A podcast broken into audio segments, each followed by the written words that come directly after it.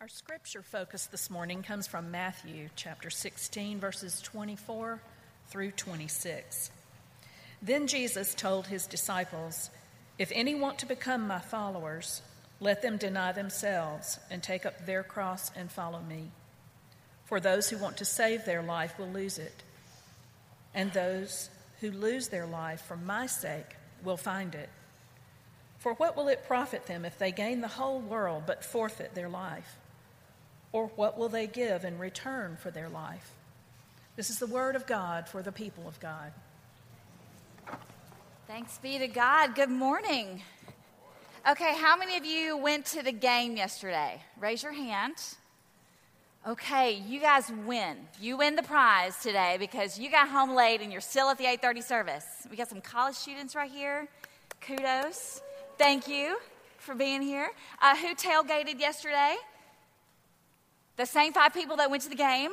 Okay, that's why the rest of you are here because you're well rested and you're ready to go this morning. I am glad you're here because it wouldn't be nearly as fun if I was up here talking to empty chairs. So, thank you for being here.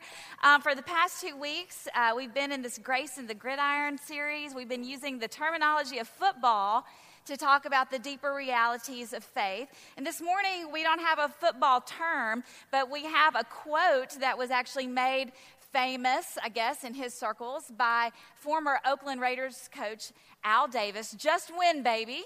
That's the big, the big quote. Um, I didn't know anything about Al Davis, so I did a little research on him and read about him. He was, man, he was really able to inspire his players and inspire those who were around him. And I looked up some other quotes that he had said, and I found a couple of them. One was, um, "Don't adjust, just dominate."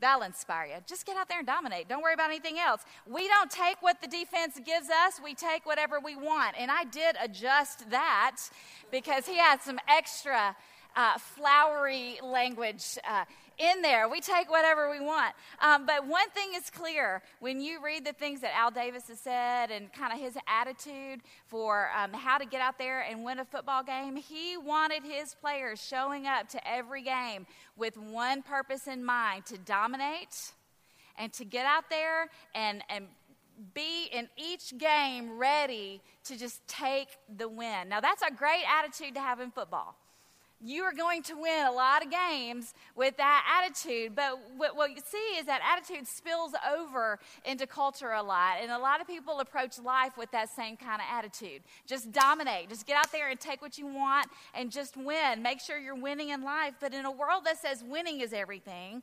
Jesus said lose.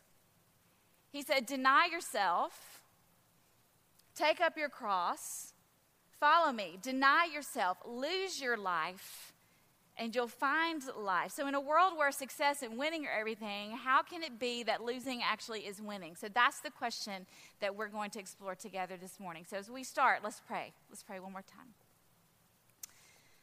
God, thank you for today. Thank you so much for everyone who's here and the privilege to gather in your presence to sit here at your feet, Lord, to, to gaze upon you, to listen to your voice, to learn from you. And I do pray, Lord, that you will give us a bigger perspective. You will give us bigger vision. You will help us to, to know better how it means, what you call us to, to live this life in a way that really is winning. So speak to us this morning. We welcome you here. We are thankful for you. In Jesus' name we pray. Amen. Okay, well, as Deborah read for us, our scripture text is Matthew 16, 24 through 26, but we're going to back up a few verses so we can get our context there.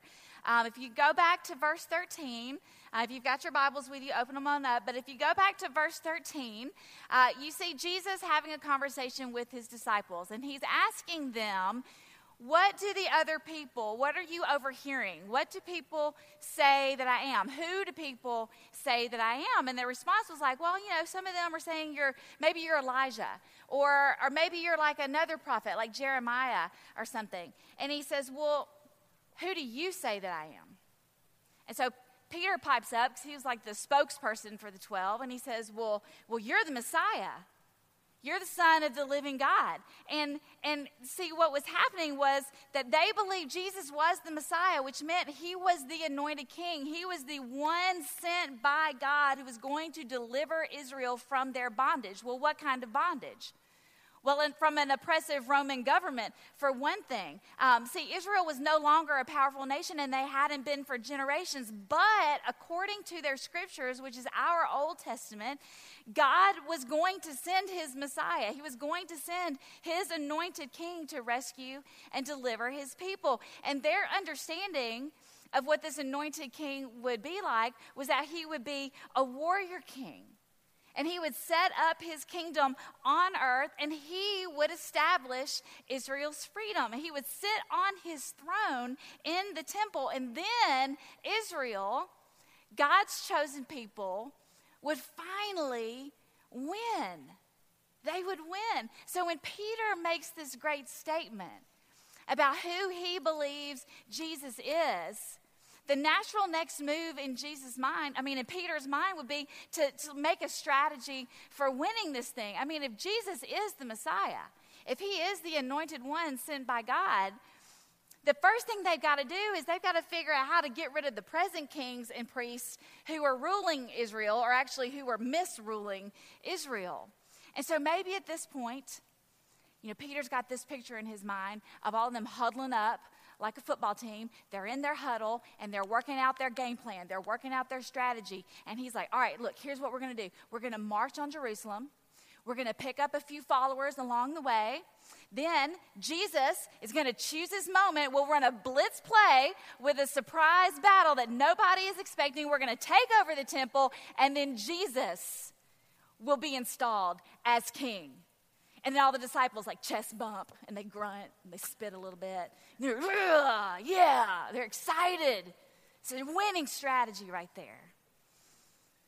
But what actually happens in Scripture, there is no chest bumping, there is no grunting, there is no marching on Jerusalem. What actually happens is Jesus speaking up, and Jesus gives his game plan for what really is going to happen. His game plan for winning, he, his game plan for establishing himself as king and bringing God's kingdom. And it looks a lot different from what anybody else expected, much less what they could have comprehended. His plan is this yes, we'll be going to Jerusalem.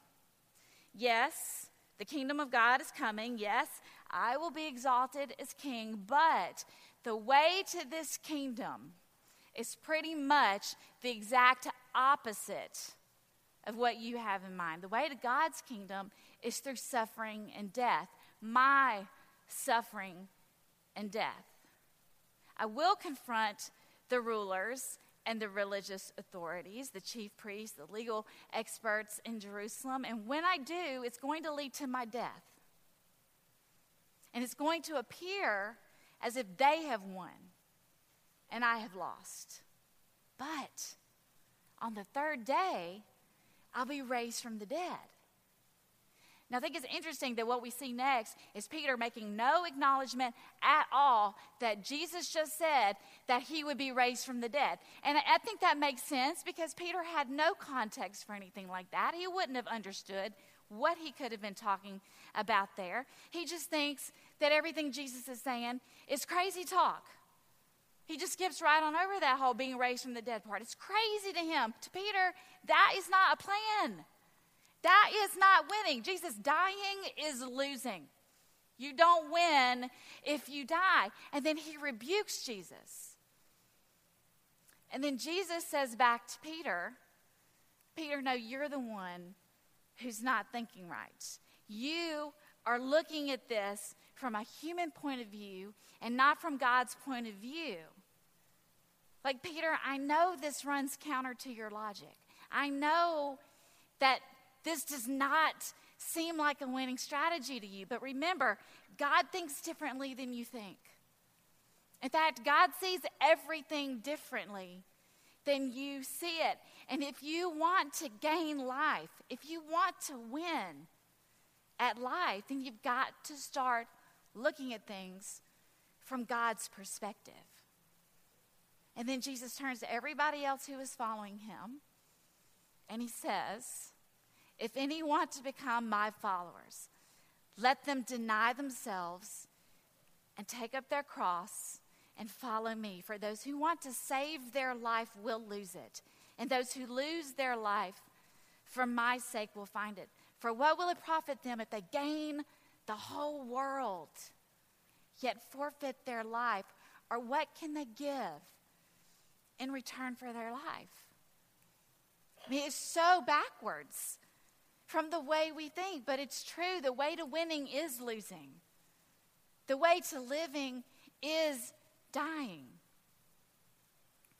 So, King Solomon, King Solomon was a guy who, according to every worldly standard, won at life. He was the wisest and wealthiest king the world at that time had ever seen. Um, I mean, in his quest to discover what really gave life meaning, he availed himself of everything the world had to offer. He sought fulfillment and purpose in life by denying himself nothing. He had success, he had power, he had wealth, he had women. I mean, if Twitter had been around when King Solomon was king, he would have been the one who came up with the hashtag winning. Just got a camel load of gold today, hashtag winning. Oh, just got married today, again, hashtag winning. I mean, he was a guy who had it all. He was winning at life. And you know what? He had everything he wanted and more. And you know what his conclusion was? When I surveyed all that my hands had done and what I had toiled to achieve, everything was meaningless. A chasing after the wind, nothing was gained under the sun. Generations later, a man we know from the New Testament uh, named Paul would say this about his former life as a very successful religious leader Whatever gains I had, these I have come to regard as loss. Whatever gains I had, these I have come to regard as loss. Now, what would bring two very successful men who, according to the world standard, had it all? to say that everything they had gained, all the success, all the education, all the wisdom, power, authority, the high regard from the people around them was all meaningless. That they regarded it as loss. Well, for Solomon, it was a realization that nothing on this earth can satisfy our deepest, truest need. Only God can satisfy. Only God can bring the fulfillment we crave and we desire so desperately. And here's what Paul said about why he regarded all of his former success and all of his gain as loss. Whatever gains I had, these I have come to regard as loss because of Christ. More than that, I regard everything as loss because of the surpassing value of knowing Christ Jesus, my Lord. For his sake, I have suffered the loss of all things, and I regard them as rubbish, in order that I may gain Christ and be found in him. What he discovered was that the greatest, most fulfilling, the truest life was found through knowing Christ and living life embodying the same values that Christ embodied. And in comparison to that, anything else in this world he could gain just looked like trash. It looked like garbage. That's what Christ was trying to teach his disciples that life is not found, nor is it secured by the things this world offers. Because when you die, those temporary things are lost to you. So if you have built your, your life on those very temporary things, then when you die, you lose your life. But if you deny yourself, if you do not build your life on and seek your worth and value from the world standard, but instead daily choose to take up your cross. In other words, daily make the choice to embody in your life the same values that Christ embodied loving God and placing His will above your will, loving others and putting the interests of others above your self interest, values that are eternal. If you make Christ and those values your focus, then you will find life. It's what Jennifer was talking about with that couple who said, you know what? We're going to take what we have and we're going to give to other people. I am not going to focus my life's energy on gaining, gaining, gaining just for me. I'm going to find some purpose and meaning by doing what Christ did. I'm going to give myself away. I'm going to serve and love in grace. And I'm going to find fulfillment in my life when I live like that.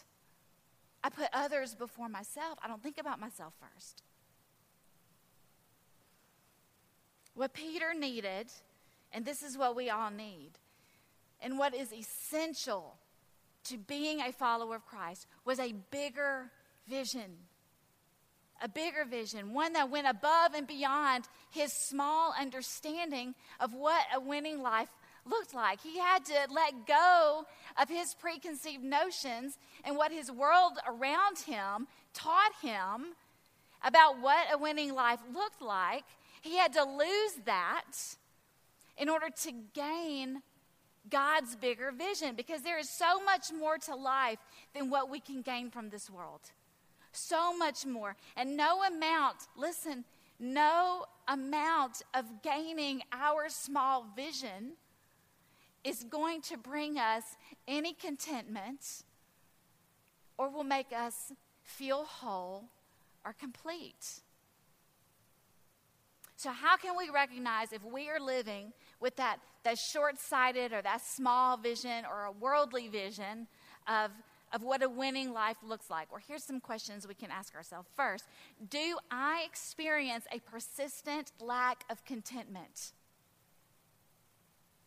Do I experience a persistent lack of contentment? Do you find yourself thinking things like, you know, if I had that job, or maybe if I got that promotion, or maybe if I just lived in a different city or I had a different house, maybe if I was married, oh, if I was single, maybe if I had children, or, or maybe if I was older, or maybe if I was younger, if you find yourself constantly or consistently searching for something more, or to do something different so that you can finally then feel settled and satisfied or like you have worth or that your life has purpose, check in with God on that.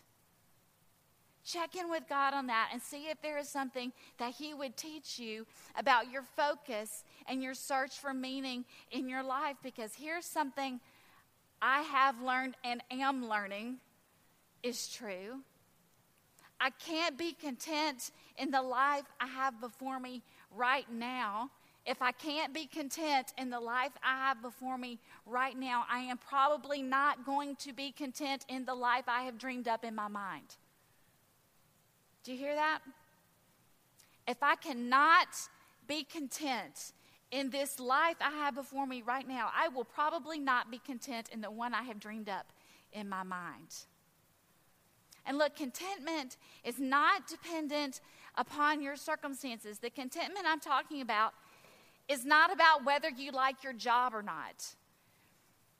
It's deeper than that. Its root is found in knowing that in Christ you will have your desires met.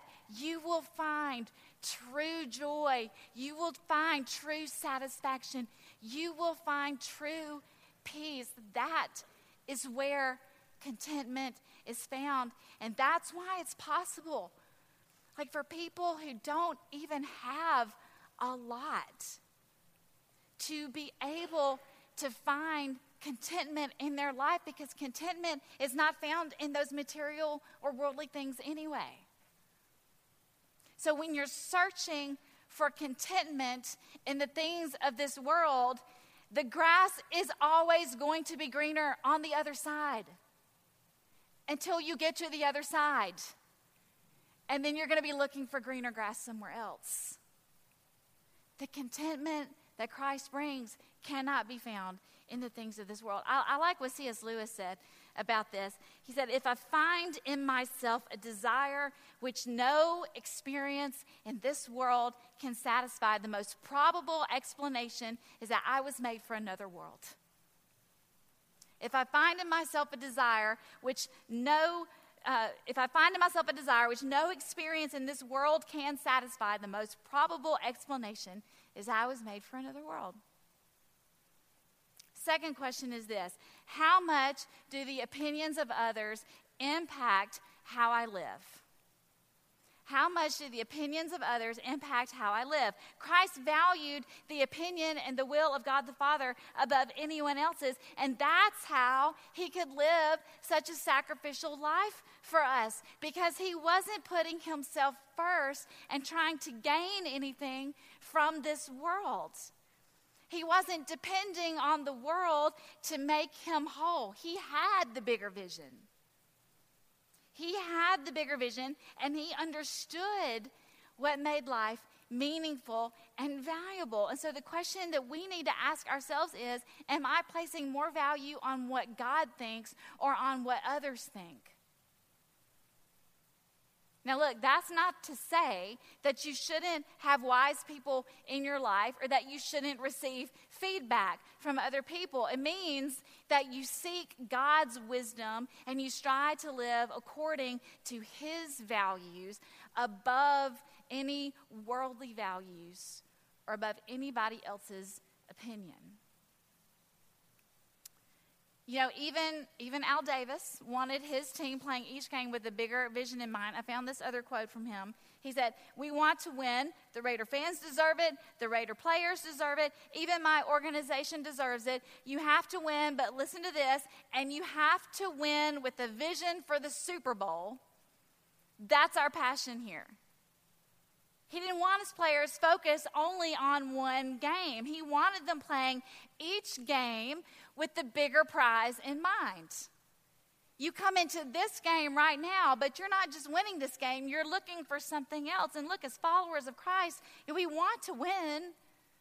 We want to win this life. We want to do this life well. We just need to live this life with the bigger prize in mind, with the bigger vision in mind, because the reality is this world is not our home.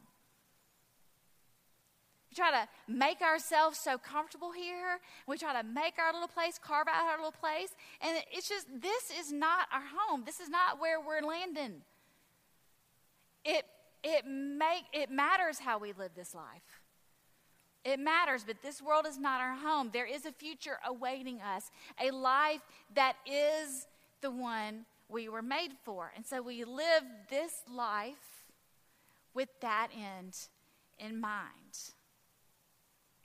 And the way to finding that life is by following Christ.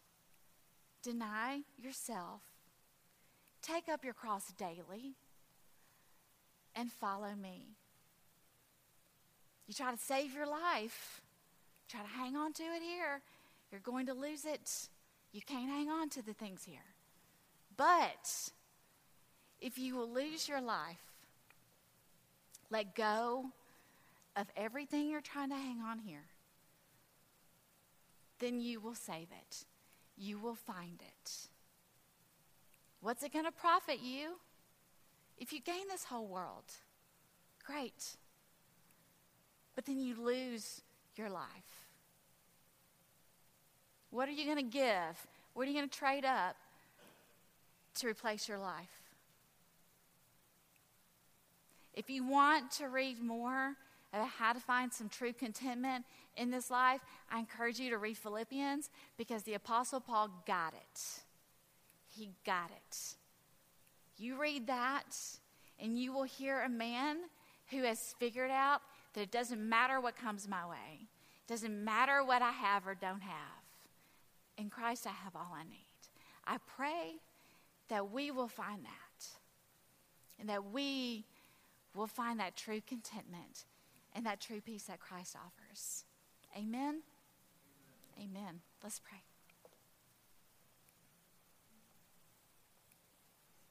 God, thank you for your word and your encouragement to us today. Lord, this is hard for us. There are so many shiny, pretty, awesome things in this world that we just want to cling to. Lord, we find it sometimes hard to feel like we have worth or value because when we see other people with more than we have or a life that we desire, Lord, it's hard to not compare ourselves. Father, I pray, though, that you will speak your sweet voice over us, your words of truth over our heads, and remind us how valuable we are to you and remind us of the life, the true life, the real life that you have to offer us and to give us and to lavish on us. And that, Lord, we would not settle for anything less than that. Remind us, God, that this world is just a taste of the goodness that you have for us, that we are to enjoy this world, we are to enjoy this life, but we are not to find our fulfillment in it. Lord, be our fulfillment, be our contentment, be our satisfaction, be our first love.